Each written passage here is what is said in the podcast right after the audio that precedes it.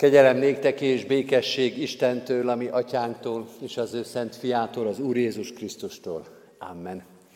Nagy szeretettel köszöntök mindenkit úrvacsorára készítő igehirdetés sorozatunkon, és szeretettel köszöntöm a gyülekezet nevében Balázs Hajnalkát, a Szent Királyi Gyülekezet lelkipásztorát. Isten hozta ismét Kecskeméten, hiszen ő szolgált már korábban Kecskeméten, beosztott lelkészként, egy rövid ideig is, 6 évesként is beosztott lelkészként, és most szentkirályi lelkészként köszöntjük itt. Isten hozta őt erre a szolgálatra, és figyeljük, várjuk az ő szolgálatát. Foglaljuk el a helyünket, és készüljünk is erre az igehirdetésre, azzal az énekkel, amelyet ezen az este minden este eléneklünk, ez a 407. dicséret, arra a dallamra, ami a kinyomtatott papírokon van. Az énekeskönyvünkben is benne van a 407. dicséret, egy másik dallammal. Mi most a 144. Zsoltár dallamára fogjuk énekelni az első 3 verszakot.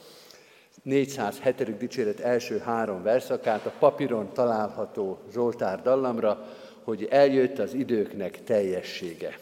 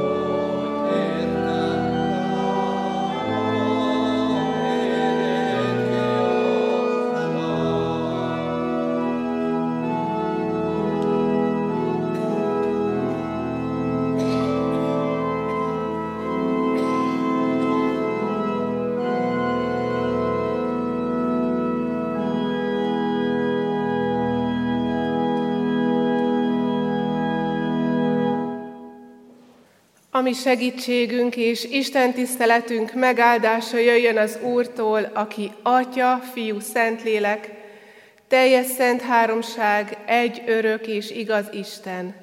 Amen. Urunk Istenünk, hálás szívvel köszönjük meg neked ezt a mai estét is, ezt az egész hetet, ahogyan napról napra szólsz hozzánk. Köszönjük neked igéd világosságát, hogy ahogyan járunk a sötét nappalokban is, borús időkben, talán lelkünk szomorúságában is, te igéddel világosságot gyújtasz. Köszönjük neked, hogy ma is szól a te igéd. Köszönjük, hogy kinyitod a számunkra, ami elménkben, ami szívünkben, ami lelkünkben. Hívunk, Szentlélek Istenünk, hogy moss meg minket, a mi gondolatainkat, moss meg minket, a mi fáradtságainktól, a mi szétszórtságunktól, moss meg bennünket mindazoktól a gondolatoktól is, amik megterhelnek minket, hogy igazán oda tudjuk szánni magunkat, a mi elménkben is, neked ezen az estén. Jöjj, Szentlélek Isten, nyisd ki előttünk az igédet, hogy aztán, amikor hazamegyünk otthonainkba, akkor valóban gyümölcsöt teremjen a te igéd. Kérünk, hogy így légy most közöttünk, és áld meg minket, és az igére figyelésünket. Jézus nevében kérünk. Amen. Isten igéjét olvasom Jeremiás próféta könyvéből, annak 23. fejezetéből. A 23. fejezet 3. versétől a 6. versig így szól hozzánk Isten igéje. Összegyűjtöm nyájam maradékát minden országból, ahová szétszórtam őket, és visszahozom őket legelőjükre, ahol szaporodni és sokasodni fognak. Olyan pásztorokat adok melléjük, akik majd jól pásztorolják őket. Nem kell többé rettegniük és ijedezniük, számolgatni sem kell őket. Így szól az Úr. Eljön majd az idő, így szól az Úr, amikor igaz sarjadékot támasztok Dávidnak, olyan királyt, aki bölcsen uralkodik. Törvényesen és igazságosan jár el az országban. Az ő napjaiban szabad lesz Júda, Izrael is biztonságban él, és így fogják nevezni, az Úr a mi igazságunk. Amen. Foglaljuk el a helyünket. Kedves testvérek, köszönöm a meghívást, és hogy itt lehetek. És köszönöm azt is, hogy kaptam egy igét Jeremiás próféta könyvéből, amelyből ma előttünk van egy adventi üzenet, amelyből ma vehetünk megerősödést, és vehetünk bátorítást, és vehetünk ismeretet egyaránt. Új pásztort, jó pásztort kapunk, új királyt, jó királyt kapunk.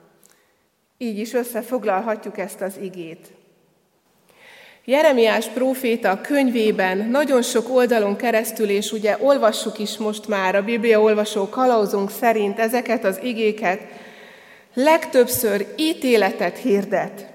Folyamatosan az Úr üzenetét tolmácsolja, adja át a népének, de ez a mai igeszakasz, ami itt előttünk van, csodálatosan szól az Úr irgalmáról, megbocsátásáról, amelyet nagyon szép képeken keresztül hozza elénk. És ígér, sokat ígér. És mielőtt elmondja ezeket az ígéreteket, előtte Júda és Jeruzsálem vezetőit, királyait, pásztorait bírálja, mert teljesen eltértek Istentől. és Jeremiás hűségesen hirdeti ennek ellenére is az Istentől kapott szavakat, prófétál. Főképpen azt, hogy eljön az idő hamarosan az ő korukban, hogy babiloni fogságba kerül majd a nép, és ez az ítélet, ez a profécia annak a következménye, hogy nem hallgattak az Úr szavára, és teljesen eltértek tőle. Az ítélet tehát az volt, hogy teljesen szétszórja a népét. Félelmetes ítélet, tehát a büntetés követi, amely aztán a közeljövőben tényleg be is következett, de mégis Jeremiás próféta nem csak ítéletet, hanem reményt is hirdet. Istennek nem az ítélete az utolsó szava.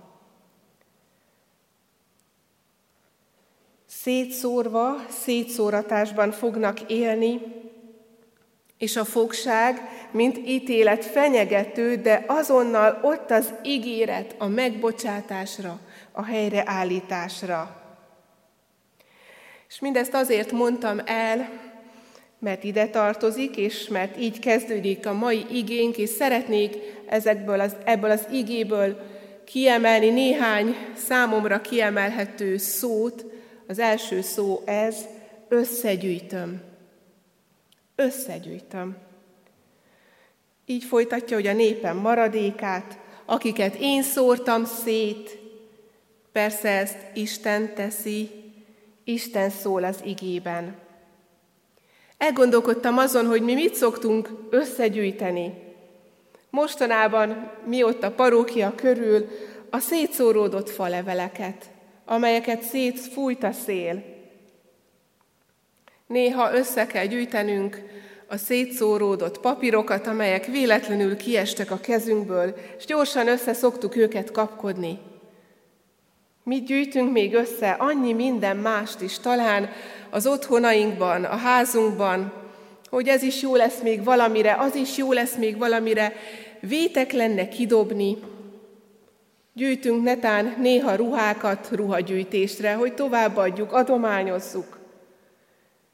Nemrég, mert családos vagyok, a gyermekem véletlenül a földre lejtette a műzlis tálat, és abban ilyen kis kerek bogyócskák voltak, szerteszét gurultak a konyhában.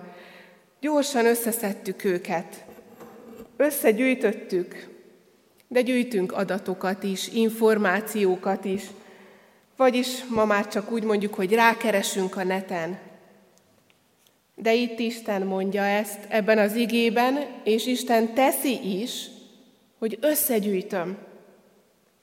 Összegyűjtöm azokat, akik szétszóródtak, akiket Isten szórt szét, de nem hagyta őket így sokáig.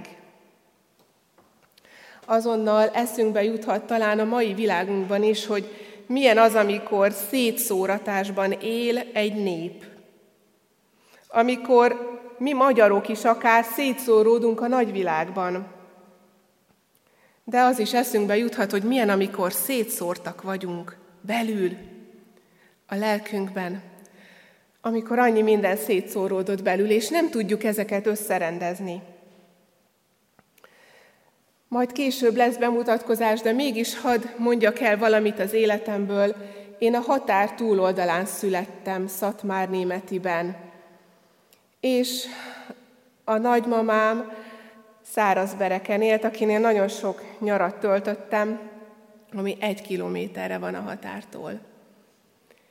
És egy nagyon sokat foglalkozom mostanában ezzel a témával, én magam is, hogy 12 éves koromban családommal együtt, szüleimmel együtt költöztünk át ide, Kiskörössre konkrétabban, de mégis az nagyon fontos, hogy honnan jöttem, hogy mik az én gyökereim.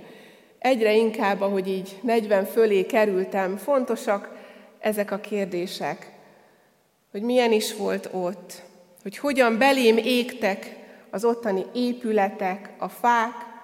Nyáron látogattunk hosszabb időre haza, Szatmárnémetibe, és ott annyira különleges volt, hogy Minden ugyanolyan volt, de mégis minden más volt, és minden annyira ismerős volt. Akkor éreztem azt, hogy hazaérkeztem, hogy hazamentem. Talán mi nem így élünk, vagy a hallgatóság között lehet, hogy vannak olyanok, akik szintén Erdélyben, vagy éppen más helyről érkeztek Kecskemétre, a Nagy Magyarország területéről, de ha nincs közöttünk senki ilyen, mégis ahhoz tudnám hasonlítani az érzést, amikor végre hazamegyünk, akinek még van hova, anyához, apához, a nagyszülőkhöz, és akkor érezzük, hogy milyen jó itt, igazán itthon. A magyar nép is azért egy kicsit szétszóródott ebben a világban, de ugyanígy Izrael, a zsidó nép is. És Jeremiás, mindezt azért mondtam el, hogy ide visszatérve az igéhez, Jeremiás a népet, vagy talán a mai hallgatókat, szétszóródott nyájhoz hasonlítja, ahol nincsenek együtt a kicsi és a nagy bárányok, és azt mondja, összegyűjtöm nyájam maradékát minden országból, és visszahozom őket legelőjükre. Egy szétszóródott nép megpróbál túlélni, majd éppen berendezkedni az új helyzetekbe. De ahogyan én is tapasztaltam Szatmárnémetiben, ez azt gondolom máshol is igaz, hogy csökkenés indul el a magyarság létszámában. De hogyha visszatérünk arra, hogy egy állatról van itt szó, egy nyájról, bárányokról, képzeljük el azt, hogy mit jelent, amikor elkallódik a nyájtól egy állat, egyedül van, magányosan, nem tud megmaradni sem, nem tud legelni jól, ki van téve a vadállatoknak, nincs olyan helyzet, hogy biztonsággal szaporodhasson, hogy egyáltalán párt találjon magának. Elkallódott, szétszóródott, mint egy szétszakadt gyöngysor, ami a földre lehull. És azt mondja az Úr, hogy az állatok, a nyáj összegyűjtése, a visszahozás, ez egy csodás reménység lehet. És lehet ez az egyházunknak is, a gyülekezetünknek is az. A Biblia sem egyszer említi a jó pásztor képét, a nyájat, a jó pásztor gondolatát. És hiszem, hogy már eszünkbe is jutott Jézus, aki magát jó pásztornak nevezi. És ez által, az ószövetségi ige által, ami itt van előttünk, nekem is eszembe jutott az elveszett jó példázata, ahogyan énekeltük is. És a jó pásztor azért az egyetlen egyért is elment, megkereste, megmentette, vállára tette és hazavitte. Nem hinném, hogy véletlen lenne, hogy éppen Jeremiás ezt említi. Azt mondja, jó pásztorokat adok mellétek. Visszahozom őket legelőjükre. Sokasodni fognak, gyarapodni fognak. Tehát az első fő gondolat, amit elvihetünk ebből az igéből, hogy jó pásztort ad az Úr, új pásztort ad az Úr. És amikor helyén van a nyáj, és ezt elképzeljük, hogy már összegyűjtötte őket, akkor a jó pásztor annak gyarapodása, következménye, a sokasodás ennek a következménye. Mert tudnak gyarapodni, tudnak szaporodni. Másrészt azt is mondja az ige, hogy nem rettegnek, nem ijedeznek. Nincsen PTSD-jük, nincsen posztraumás stresszindrómájuk, vagyis hogy nem hordozzák magukban félelmeiket. Nem hordozzák magukban a szorongásaikat, nem hordozzák magukban azokat a pillanatokat, amikor megijesztette őket egy-egy vadállat. Megmenekültek, és ez a félelem is eltűnt. A jó pásztor képe, hiszem, már itt előre Jeremiás látásában Jézusra vonatkozóan is megjelent. Jézus, hogyha ő vezeti a nyájat, az elszélettet, az egyet is megkeresi, akkor sokan lesznek, mert együtt lesznek, mert otthon tudnak sokasodni. Lehet ez igaz tehát a gyülekezet életére is, de ebből azt is lehet tudatosítani számunkra, hogy Jézusé az egyház, és ő a jó pásztor, és a nyáj, a gyülekezetem az Jézusé. Jézus a főnök, ő a pásztor, ő a dédelgető.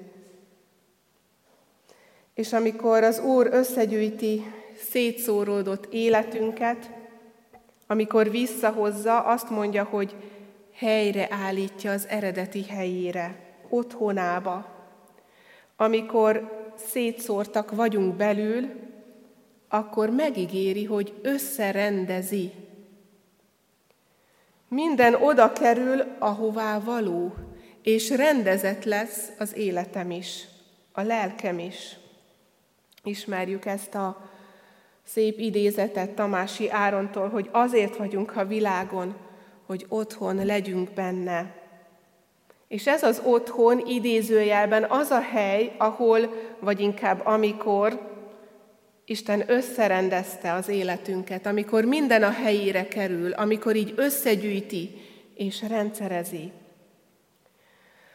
A második gondolata az igénknek, hogy nem csak új pásztort ad, nem csak jó pásztort ad az Úr, hanem arról is szól a második fele az igénknek, hogy megígéri, hogy új királyt fog adni, és hogy jó királyt fog adni.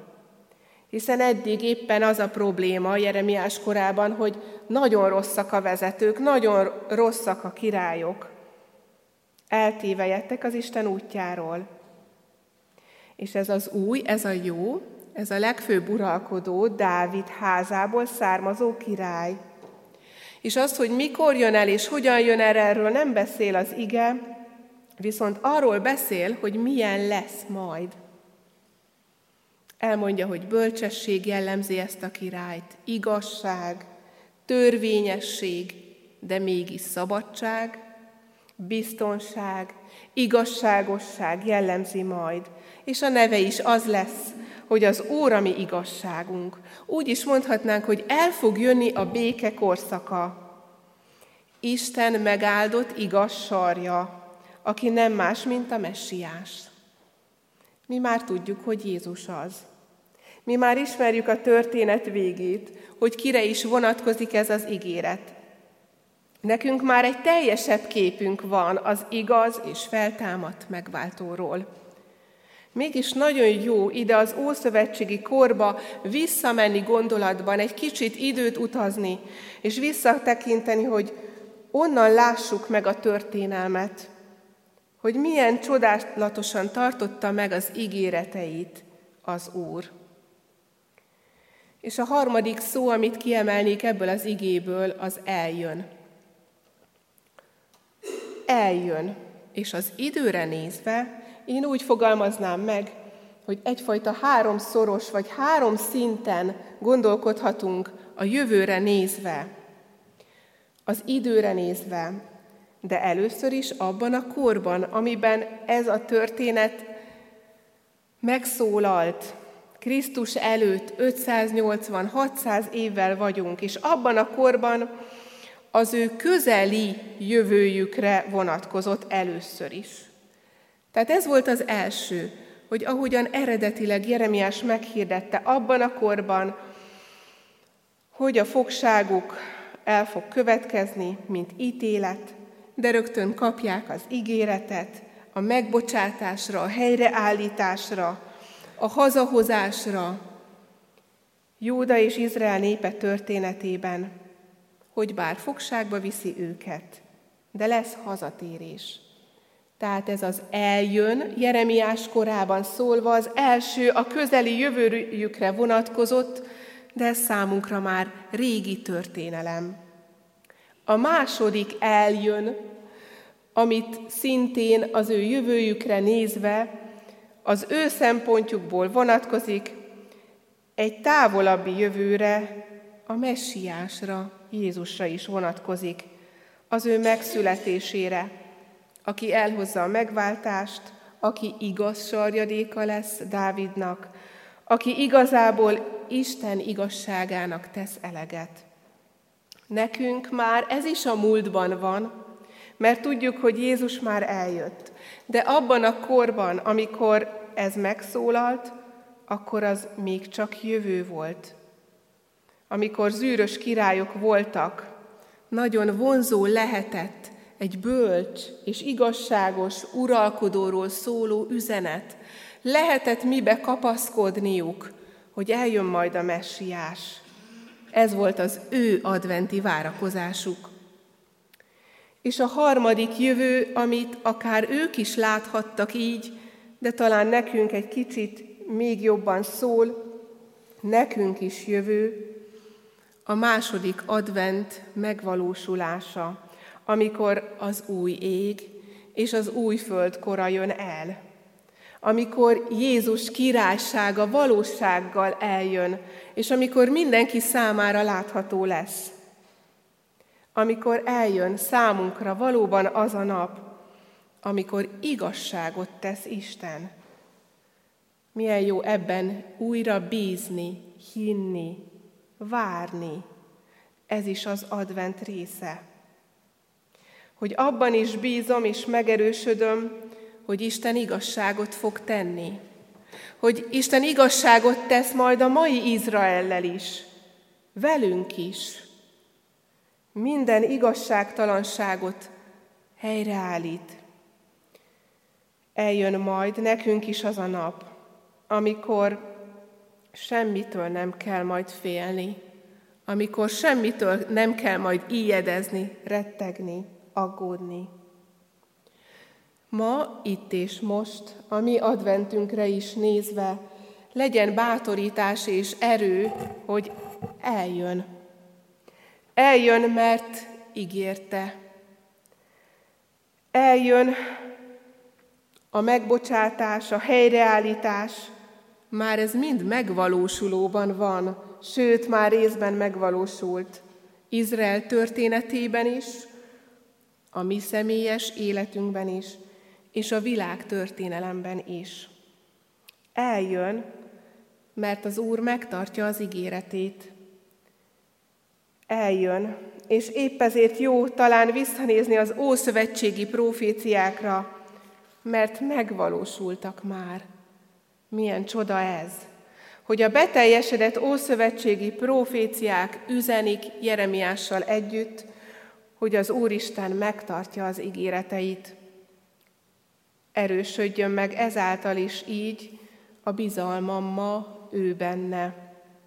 Merjünk hinni és bízni újra Isten ígéreteiben, mert már tudjuk, hogy megtette, mert már eljött, és bízzak, hogy amire még várni kell, az el fog jönni. Hát jöjjön el újra a mi életünkben is, és igen, ezt ígéri, eljön, és összegyűjt a szétszóródásból, gyarapít, gazdagít, igazságot és békét ad az én életembe is, a te életedbe is, jó pásztorként, jó királyként. Amen. Énekkel válaszoljunk először Isten igéjére. Énekeljük a 387. dicséretünket. A 387. dicséretünknek mind az 5 versét énekeljük el. Áldott az Isten, mindnyájunknak Atya.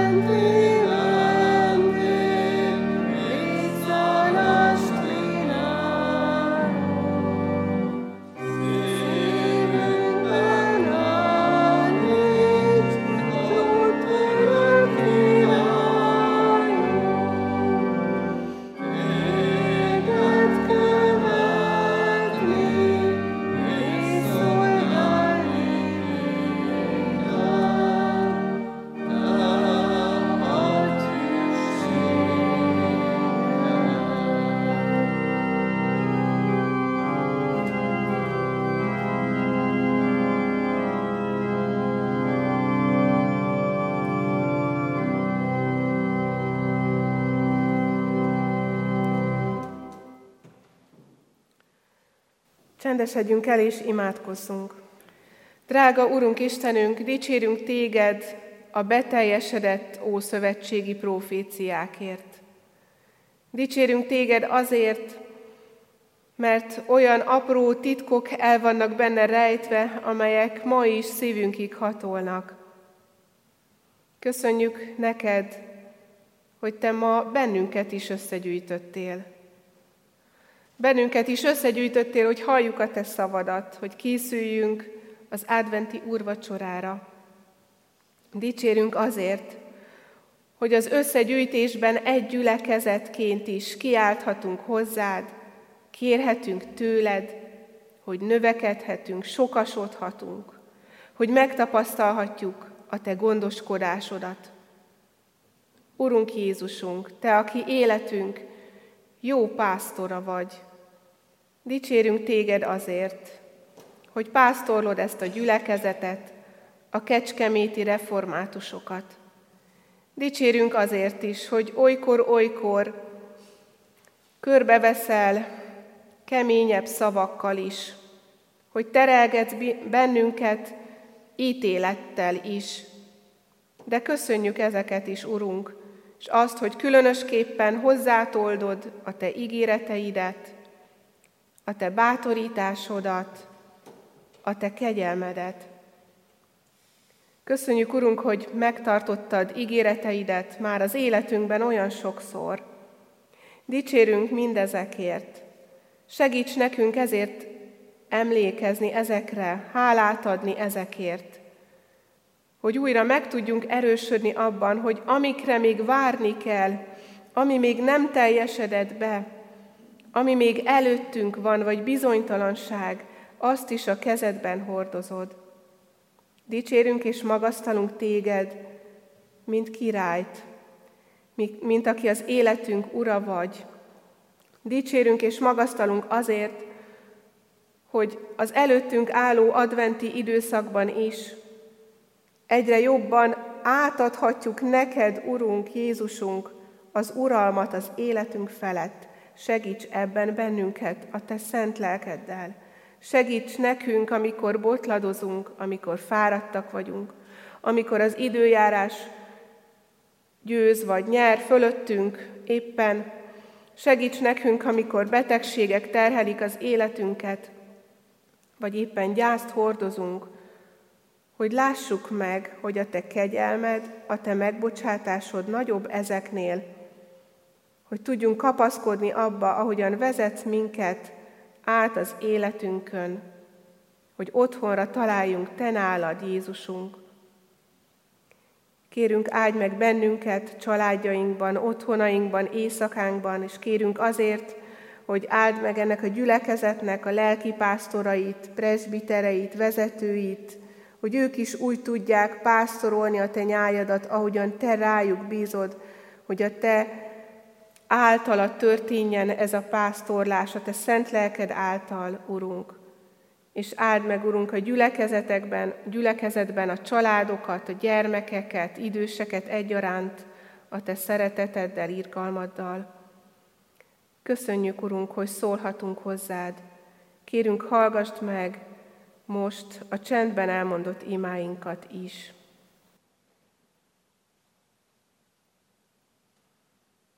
Hálásak vagyunk, Istenünk, hogy meghallgatod a csendben elmondott imáinkat is.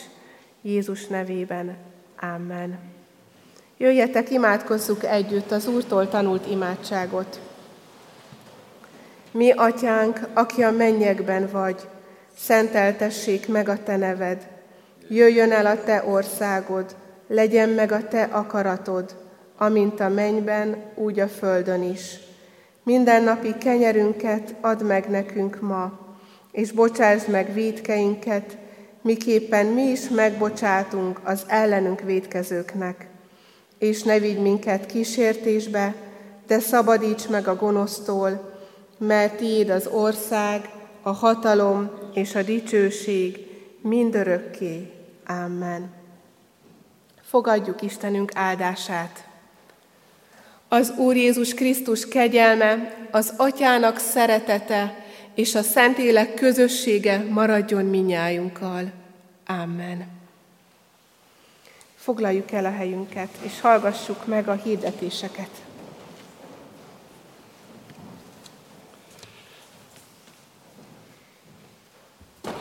Kedves testvérek, mindannyiunk nevében ismét megköszönöm Balázs Hajnalka Szent Királyi lelkésznőnek a szolgálatát.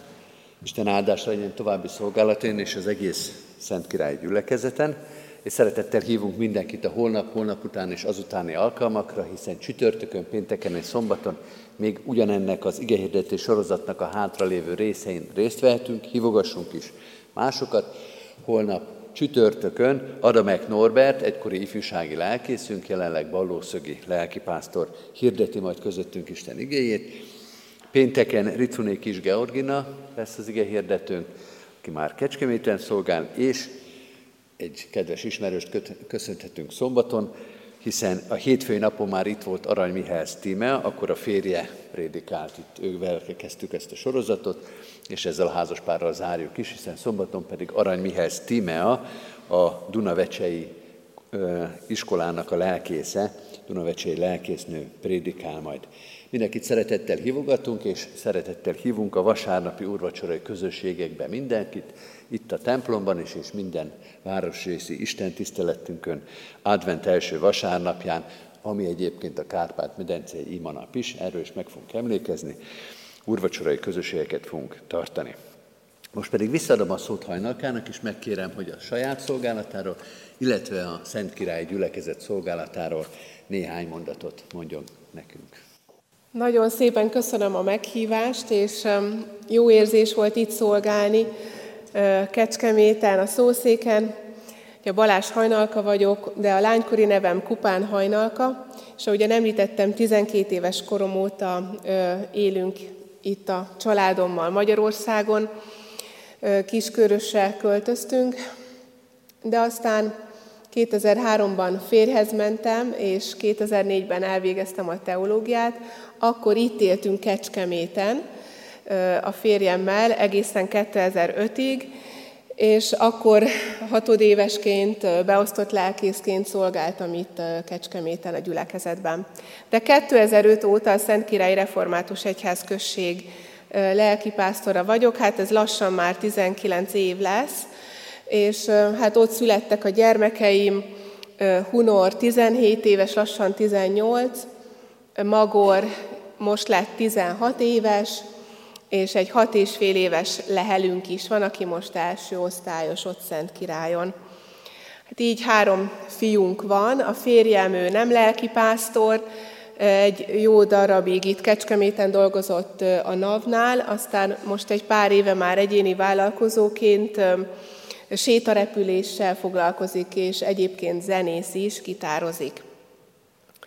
És a Szentkirályi Gyülekezetről, hát egy kis gyülekezet vagyunk, itt Kecskemét mellett 20 kilométerre, Tiszakécske irányában, és ettől függetlenül élő közösség van Szentkirályon. Körülbelül 100-110 fő szokott lenni már hosszú ideje óta a választói névjegyzékben szereplők száma. Sok ideig azért küzdöttünk, mert csökkenés jellemezte a gyülekezetet. Úgy érzem, hogy tavaly már egyfajta stagnálás indult el, és idén pedig úgy érzem most, hogy növekedés indult el a gyülekezetünkben. Ha létszámban annyira nem is, de lélekben biztosan. Különös vagy friss eseményt is hadd mondjak a gyülekezetünkről, éppen most vasárnap a 36 évig szolgáló főgondnokunkat, Darányi Józsefet köszöntöttük, és adtunk érte hálát, hogy hosszú ideig szolgált a főgondnokként a gyülekezetben, ugyanis most 2024-től ő már nem vállalt főgondnoki szolgálatot, és több presbitert is búcsúztattunk, 8 presbiterünk van, tehát nem egy nagy létszám így a kecskeméti számokhoz képest, de az a régi, vagy ha lehet így mondani, hogy a régi csapatból 3-an maradtak, tehát nagyon megújul most a presbitérium Szentkirályon, és Vörösné Vári Ilona lett a főgondnok, lehet, hogy csak azért mondom itt a neveket, mert vannak azért kapcsolatok Szentkirállyal, itt látom, vannak ismerős arcok.